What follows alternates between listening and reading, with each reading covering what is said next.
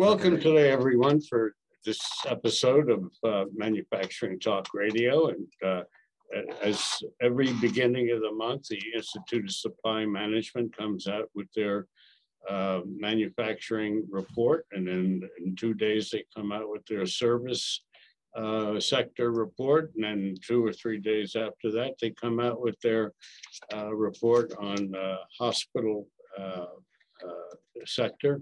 And we have all three on our show. So they're interesting. There's a lot of numbers, but it gives you great insight into what's coming or maybe not coming. So today we have uh, Tony, uh, Tony Fiore, who's the committee chair. Uh, Tim, sorry, Tim Fiore, uh, the committee chair for the ISM manufacturing report. Thanks for being with us. Welcome. Good to see you, Lou. Good. So I see you're all cheery and red. What are you? I got my engineer shirt on. Oh, I thought maybe you were leftover from Valentine's Day. no, I got my engineer shirt on, and I'm down in South Florida, so I got a little bit more color. Got it. But got uh, it. hey, what a great month! A fantastic month, middle of the first quarter. Uh, we had a little bit, I had a little bit of concern in January about demand. We saw a little bit of softening in the expansion on demand side, and our backlog dropped down to a much more normal level compared to where it's been for the last year. Those things all reversed in February. We had an over 60 new order level. I think it was close to 62. Yeah. The new export order supported that. It, it came up almost four points to 57 and some change. The uh, the shelves of the customers are still empty. It relaxed again down close to 31.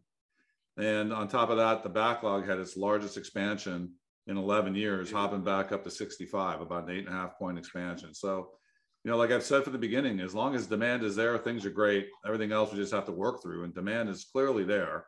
I think what happened in February, what happened in, in January, as we discussed, is that there was probably a pausing that occurred uh, as buyers looked at extensive, uh, at, at really unusually long lead times as well as high prices and decided, okay, wait a minute, let's uh, let's just take a pause here. They probably had orders placed out through a reasonable period of time, and uh, they didn't see the need to go ahead and place more.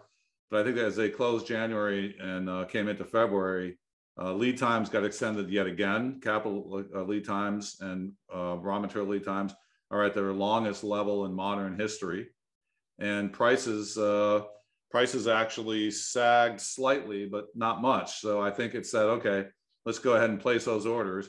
You know, I, I know just in my own uh, uh, business, you know, we've we've the, the order book for 2022 is full. So and they affect a whole bunch of other companies and industry sectors too. So I, I think that's kind of what's happening with everybody is that 22, 22 is pretty much full and we're all counting on additional capacity, assuming that the supply chain will continue to ease a little bit. And will open up some more opportunity to grow grow the top line and, and margins. But you know, in the meantime, this supply uh, constraint, the governor, the throttle, whatever you want to call it, is extending out the typical expansion cycle in manufacturing, was generally 34 to 36 months. You know, we're coming up already on 21, 22, still running at a 58. That uh, that average period of 34 to 36 months is a 50 to 50, and we're still running across the top at a really nice level. So, uh, so yeah, so February feels really good, and, and March feels even better. Uh, one of the things that have me concerned, taking the the negative side of this, one of the things that has me concerned is that uh, uh, how one, how long can this uh, demand-driven economy uh, move forward? Uh, we're talking about a 36 month cycle. Uh, but we have so many uh, potential headwinds, and it's not the same reasons why the economy is strong now as it was in strong periods other times. Uh, if you catch my drift on that, uh, it's a demand-driven inflation that we have. Um, we, we have headwinds like uh, what's going on in Europe uh, right now, which could definitely have an impact somewhere down the road on the American uh, economy, um, especially in the bars where they're all throwing out Russian vodka. Uh, so they are um, doing their little part in teaching uh, Mr. Uh, Putin a lesson. Uh, that said, do you see this as a potential headwind? You know, I don't remember the last time I bought Russian vodka. It's nothing that's really available here. The only one I can think of is Russian Standard, and it's pretty cheap stuff. So right. most of the vodka we get is Finnish, Swedish, French, or Polish. So I'm not worried about vodka uh, slowing up, or the famous one, Tito's out of Texas. That's the best. That's the best. so, you know, this is an odd expansion. Remember, we started to contract. We went into contraction in the manufacturing sector in the summer of 19. We went in well before the pandemic. So we were already in a decline. We had had a 36, 38 month expansion.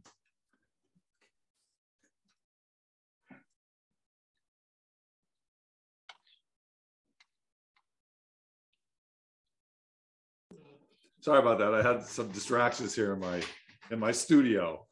No problem. so you know, we started to contract in the summer of 2019. You know, well before the pandemic hit and drove us off the cliff in March of 2020. Uh, so this is not. This is. I don't wouldn't call this a normal expansion. It's got a little bit more uh, juice to it, primarily because um, Americans spent about a year at home saving money and spending stuff in different ways. And you know, like I've said, even when the service sector comes back, and it sure looks like it's going to come back soon for this summer, and I'm hoping that we don't have the next cycle of a variant. Nobody's talking about one, and I think the last couple of months we have been talking about if there is another one, and so far nobody's talking about one. Uh, you know, we we generally we've seen those come about in the summertime here because people are inside in the air conditioning in, in the south anyway, and then they come back in the holiday period, but hopefully we won't get another variant. But you know, people have got still have a lot of pent up demand in, in the manufacturing sector. A lot of it is pent up demand, and I think this has gone on so long that there's going to be at least a six month overlap between the service sector pretty much opening up and people still satisfying that pent up demand needs. I mean, you know, a lot of people have wanted cars, haven't been able to get one in a year. Uh, just because they go out to dinner or go to a movie doesn't mean they're not going to buy that car. And then and you have the cars wearing out now too. It's been a year, year and a half without an adequate supply of certain things. I I was uh, shopping for uh, refrigerator the other day, and it's still you know a 14 week lead time on something that should be more like four, and it's not. It hasn't gone away yet. So I think we're sitting here at a 45 month expansion. Usually, what's a 30, 34, 36? 36, yeah. Yeah, we got 45 months, and we're only 21 months in, so we're not even halfway there. I think this is going to run all the way through into 2024. If I plan my retirement, great, I'll miss it. you miss a decline. Yeah, me, I'm definitely going to miss that decline. Not in this role, but in my other role. Okay, so uh, hey, you want to see the charts? Uh, well, let's uh, some of these uh, responders. Let's uh, see what they're saying. Oh, okay. All right. So, so let me start it off by saying um, you know, the sentiment was 12 to 1, the, the, the, sentiment around future demand. Yeah. 12 to 1. The month of January was 7 to 1. So we actually got even more optimistic about the future in February compared to the last time I had seen a number that high was actually July at 13 to 1. So we're feeling really good. Uh, you know, labor continues to be a problem. And, you know, quits continue to be a problem. Early retirements continue to be a problem. And one of the things I've been watching now for about six months is is the hiring situation improving in spite of the fact that the unemployment rate is really low. And you know, we still have that percent of the workforce participation still about one point below where it was pre-pandemic, which people are having a hard time explaining. But so, uh, you know, in the month of January, 11% of my employment comments said that it was getting easier to hire compared to December. Uh, in the month of February, uh, we're down to 4%. So I think that is carryover from Omicron that you know people just weren't responding to the to the to the ad, the put-ons, the ads. Uh, people weren't as likely to quit when there was all that uncertainty and, and possibly lose their health benefits for a month. So uh, so it, it was a little bit harder, I think, to hire in February than it was in January. And you see that in our employment number. Our employment number eased a little bit, still expanded, but not to the same level. And we've been fighting really hard to get half point gains every month and we actually saw a step back here of 1.6 months. So we so points. So we almost lost probably two months worth of gains in the month of February, which is Omicron related. But I think that's all behind us. I think in the, in the month right. of March and in April, we're going to see that employment number go, you know, step up again, half a point to uh, hopefully a point. So, um, but the, you know, the general, because the general comments section, which is the headline comments around labor, was in January, 31% of the comments were labor related. This is Omicron. And, and when they're commenting, they're commenting about their own companies as well as their supply community. In the month of February, that number dropped down to 12%. So there seems to be an easing on the labor side, which is really positive. Um, I think the, the biggest thing that really hurt the, um, the labor side in February was transportation. So, you know, I've been tracking, tracking transportation because it's an early indicator of the manufacturing economy, which is an early indicator of the entire US economy and to a large extent the world's. So we were all worried about ocean freight. And you know, month of February was Lunar New Year. You know, we had the last sailings occurred probably around the last week of January, maybe first week of February.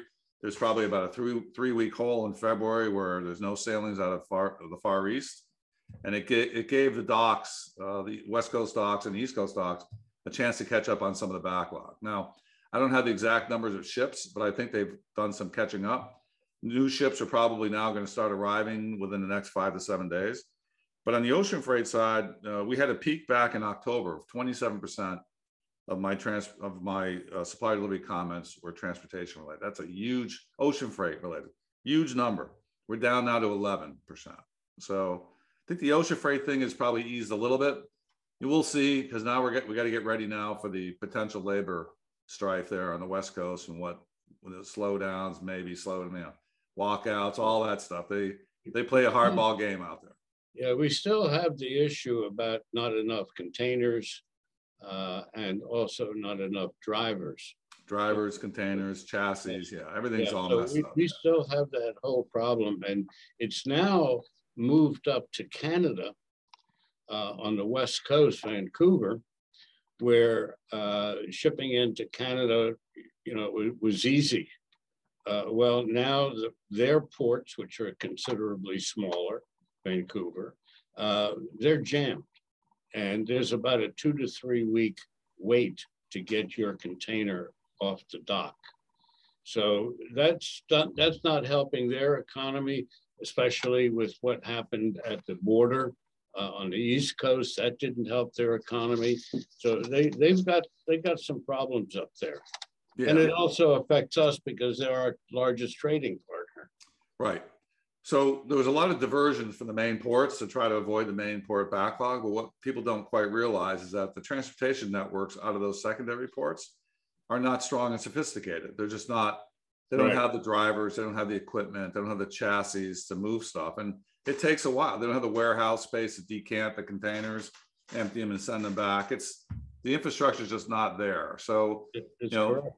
yeah, there, there was a lot of that that happened, I think, tail end of last year. But as far as general transportation, which is primarily road freight, uh, in the general comments section, I mean, we we uh, we peaked in October at 40% of the general comments were transportation related. We're, we're now down to 25, but up five points from January. So road freight was an issue in February for sure. Right, right. Uh, and in the supplier delivery section, which you know you're really going to hone in on transportation, we peaked in November at 55% of the comments. Uh, we're now at 40. So road freight was still an issue in February. It's still going to be an issue in March, but I expect it to not be as much of an issue. And you know, we'll see what happens here in the ports uh, come April, May. As long as that backlog is there to work off of, uh, the actual numbers, shipping numbers and so on, should be secure for uh, 30, 60 days uh, until perhaps some of these other issues start resolving. But uh, that said, let's uh, let's get to some of your charts. Okay, sure. Let me put them up here. Let's see. All right, you seeing this? Uh, yeah, we're seeing it. Uh, hold on, let me blow it up. Okay, let me see if I can get my pointer going. Yeah, all right, we got it. Okay, for, for your listeners and watchers, uh, this is the manufacturing at glance chart. This is kind of the money chart. And you can see that what I do is I group the 10 uh, indexes, sub indexes into three categories demand, consumption, output, and inputs. So, like I said, uh, and some of these go into the PMI number, some don't. New orders goes in, production goes in, employment goes in, supply deliveries goes in, and inventories go in. The other five are supporting indexes of uh, of the first five. So, you know, demand, new orders. Look at this, up 3.8 points. New export orders up 3.4 points. Backlog up 8.6, as I mentioned the strongest gain in a month in 11 years. That's huge. Yeah, isn't this something? This is just so reassuring, you know, and especially when January was a questionable month because we had an easing in, in new orders, new exports were flat, customer inventories came up a little bit, backlog eased off. So there was, it looked like something was at play. I figured it was just really just a pausing, and it sure appears that way at this point. So you know, really strong. Then let's look at the input side, which since this is demand uh, input constrained, supply deliveries only up 1.5 points. That's not bad at all, considering we're coming off a difficult period here with transportation and Omicron hitting labor at the supplier levels. I, I think in the month of February, the panelist companies made more progress on labor than their suppliers did. Mm. So you, you, can read through the comms, you can kind of see it. But in any event, I think our, our panelists uh, did better than the suppliers did. So it means that they're going to actually follow us. And I'm not all that surprised at that. Inventories came up slightly, half a point. That's good. That probably reflects more uh, work in process inventory as they continue to build out uh, semi-finished product because they're missing pieces. And, uh, and that's, you know, as we're halfway through the performance quarter, working capital is not as critical in, in uh, January and February as it is in March. And I think we kind of put some money into inventory here to absorb our cost, fixed cost base better and be prepared to, uh, to easily turn that into revenue quickly when the key parts show up. Prices, again, uh, you know, pretty, stay pretty stable. Uh, I was a little concerned that we'd see that jump up as well as supplier deliveries. It's funny how supplier deliveries and prices are staying pretty much in lockstep with each other. As the supplier delivery number gets worse, i.e. better, the price number goes up and, and, and the reverse is true too. Then on the import side, we're pretty flat. So, uh, you know, I, I think we're going to see this number probably change a little bit in March as a result of, uh, you know, that lull that we had uh, at the at the dock. So, so inputs, I, you know, I think they could have been a lot worse. Uh, I'm I'm kind of pleased that they weren't because then you just have longer to recover. Uh, so overall, I mean, th these two went into the PMI index. It actually contributed about two points to the PMI number. So then the story here is okay, what happens on the conversion cycle? You know, production up at uh, seven tenths, you know, really weak. We, we need to be at 62, 65. We need to be there to, to meet the new order level and burn off some of this backlog. And the reason we're not there is because we can't get the deliveries and the employment numbers are still sluggish. So we dropped off 1.6 points on uh, employment expansion. I think that's uh, you know just a bit of a bump, speed bump in the road, and you know, we'll see this number probably get back in the 54, 55 level in March. So uh, all pretty good. Over here on the right-hand side, you know, 12, like I said, 12 to 1 positive to cautious sentiment, up from 7 to 1 in January. Uh, you know, not as much optimism on the hiring side from the standpoint of it improved or not. Not so much optimism, but in reality, looks like they actually struggled more in February than it did in January, bringing people on.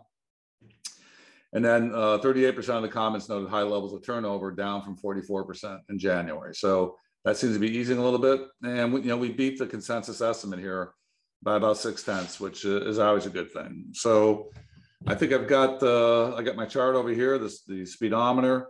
Now you can see here that let me see if I yeah, we're still running. I mean, I think last last month I put up the color between 60 and the peaks, and you could clearly see that on this right hand side, We've uh, spent more time over 60 than any other time in the last 20 years. And we didn't break the 60 line, so that, that rationale continues. Uh, and, and I don't know that we'll ever break the 60 line again. If we do, it might be from a hurricane, which will drive supplier delivery numbers up, which I really don't want to see. So hanging around 58 uh, is great for me. That's to me, that's strong performance. You can see just, you know, draw a line across the top. In the last 20 years, there aren't that many times that we were above 58. Yeah, that's so true. Staying that's above true. 58 is pretty good. Nothing to nothing to be ashamed of for sure. Um, the oil prices, uh, generally speaking, dictate uh, a lot of uh, production, uh, i.e., uh, the more they pump, despite of the, the, the cost of the gas, they're still pumping like crazy because they don't want shortages. Uh, so they, in my world, that's when they start replacing worn out parts. Yep. And they, Yep. and we've gotten this past month, our old uh, oil and gas people uh, ordering, and then they called back a couple of days later and said, no, you better double that order. And then the third time, no, you know what, triple it. We're gonna roll it out. So there, there are people that are being very confident uh, that this uh, oil pricing is going to stay high. Um, you know, high is at 60, it's over 100. Um, and I think the highest it's ever been was 120. Something like that. Yeah. Right. Uh, but that's great for the oil business and uh, it's good for steel replacement parts.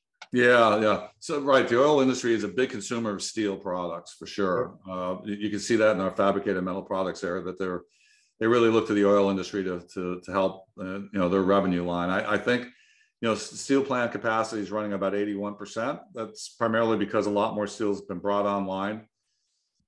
Uh, mill capacity, uh, you know we've now uh, got a quota system in place or or a, a ceiling system in place with Japan. So in Japan, generally will import high quality steel into the U.S. Uh, it's, it's you know really it's good stuff. It's not you know run of the mill stuff. I think the Ukrainian Russian situation, its biggest near term impact is on the energy markets, and I have a little bit of concern over 100 bucks. That that clearly represents reinvestment capital. It's very easy now for the oil companies to get in there and invest, as you mentioned, and produce a profit. Uh, I think that break even line is probably uh, somewhere around 65 to 70. Right. But there's also been a lot of headwinds here, uh, disfavor in uh, anybody investing in the oil industry because we're trying to go green. I, I think this this may be a positive backlash for Russia Ukraine, where you know maybe we'll kind of back off a little bit and really think of the near term and the moderate term future here, and allow the U.S. oil drillers to get back to do what they do best. Uh, I, I think the uh, increasing price of energy is the single biggest risk to slowing down the manufacturing economy, as it always has been. And you get to a certain level, and next thing you know, things kind of run out of gas quickly. So uh, we, you know, what we need, get, you know, literally. So what we need is we need that 13 and a half million barrels a day of uh, of uh, drilling, and so we can get back up there and uh, and and help the Europeans with natural gas. You know, because that's actually uh, oil equivalents you know, ship more LNG to Europe because they're going to need it. Uh, yeah, you know, you know, we're, we're essentially sanctioning a whole bunch of Russian companies, uh, but we're allowing some of them to still trade. But if, if they can't exchange money, I don't know how that works. I mean, you're not going to be running across the border with bags of dollars, you know, in the billion dollar range. I don't know. There's a lot of things about this that we don't fully understand, which is the, the I think the biggest risk. But you know, the, the, the near term thing for me is the oil markets. And, and I, I don't like seeing 110, 115 dollar a barrel oil. I, I would much rather see 65 to 70. Well, that's a good, it's uh, 65, 70, 80. That's still a good number for uh, manufacturing. Uh, a hundred, uh, I've never seen a hundred. So uh, we just saw a clue of it this month and if the jump in our sales is a result of uh, the pending uh, continuing increase in oil, you know, bring it on. Uh, not that I'm in favor of what's going on, obviously, in Europe and Ukraine, uh, but it certainly does seem as though that there's been a whole lot of bad planning uh, in regards to all of this. And uh, that's it's going to take a while to figure out a plan to get out of it. You mean uh, you mean the Russian Ukrainian situation or Uh, uh, our access to energy? But, well, you know, you name it. You need a plan. Yeah. You definitely need a plan. And Well, yeah, uh, you know, but the, the public doesn't really frowns on an energy plan because the energy plan tends to be accommodative to the to the producers and Right. Yeah. if that's what you need, that's what you need. But the public, or at least the public, is told that it's not really a good thing. And, and I'll tell you, EVs. I was glad to see the Super Bowl advertisements. All the cars with EVs. Yeah, yeah. And there was uh, uh, Joe Biden, President Joe Biden. He has requested that the oil companies not increase their prices and price gouge. Uh, it's sort of a weak, uh, willy-nilly attempt to make that happen. But who knows, it might, or it might get more serious where he puts a freeze on oil prices here in this country. I'm not sure what price gouging is. If, if we just took the handcuffs off them and let them drill and refine and deliver, then you'll see the prices come back into the right level. Well, sure, you know, market market driven pricing, but uh, first you go through the gouging. uh, I think you are on mute. I am. I'm not a big fan of that term. I'm not sure what gouging is. I mean, it's it's supply demand and prices are what they are to to to meet the supplier and the buyer's needs. I mean, that's the only way you fix it is need more. Right. That's right. true. That's true. Well, that's uh, it's a great report. Uh, it's sounding like, and I know you don't like to predict or forecast, but lately you've been loosening up on that a little bit. Uh, it sounds like uh, March is going to be, uh, uh, unless the world comes to an end, March is going to be as good or better. Yeah, I don't see why not. I, yeah, absolutely. I'm, you know, I'm like I said, I think supplier deliveries is going to relax a little bit. So we got to make it up somewhere. Hopefully, we'll make it up on the employment side, get to close to 55 again. Right. And then, uh, you know, I'm surprised that new orders is 62. I mean, but I think it's going to stay strong until probably April, May. Yeah. Uh, so that, hey, that's good. And I think production is the big opportunity here to, to get to 63, 65. So we're going to hang in the high 50s here for quite some time, I think. Well, your your your lips to all of our ears. Uh, and uh, thanks for being on the show again. Uh, we'll see you uh, next month. And uh, just want to remind everybody to tune in to Manufacturing Talk Radio uh, every week. we have women and manufacturing every week. we have what's the third one? Oh, Hazard Girls, uh, which is kind of an interesting show about uh, a woman who entertains and uh, hosts women who come from unusual workplaces, uh, work environments. It's kind of novel, uh, but she also makes shoes that are very luxurious, but they're work shoes. So she's got a real niche there. So tune into that. Um, and uh, uh, Tim, again, I appreciate your joining us and uh, we'll be talking to you again. All right. Thanks, everybody. Look forward to seeing you in uh, early April. You bet. Thank thanks. you. Bye bye.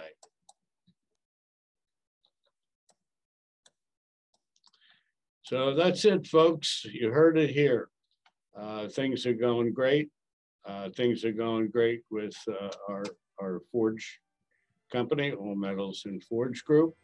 Uh, we wish uh, Tim a speedy re recovery, and uh, I, I would presume he's watching, so I'm going to just give a quick wave, Timmy, and uh, we'll talk to you soon.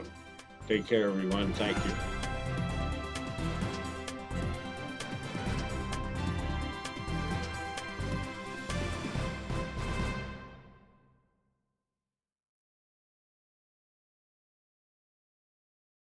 This podcast is a part of the C Suite Radio Network.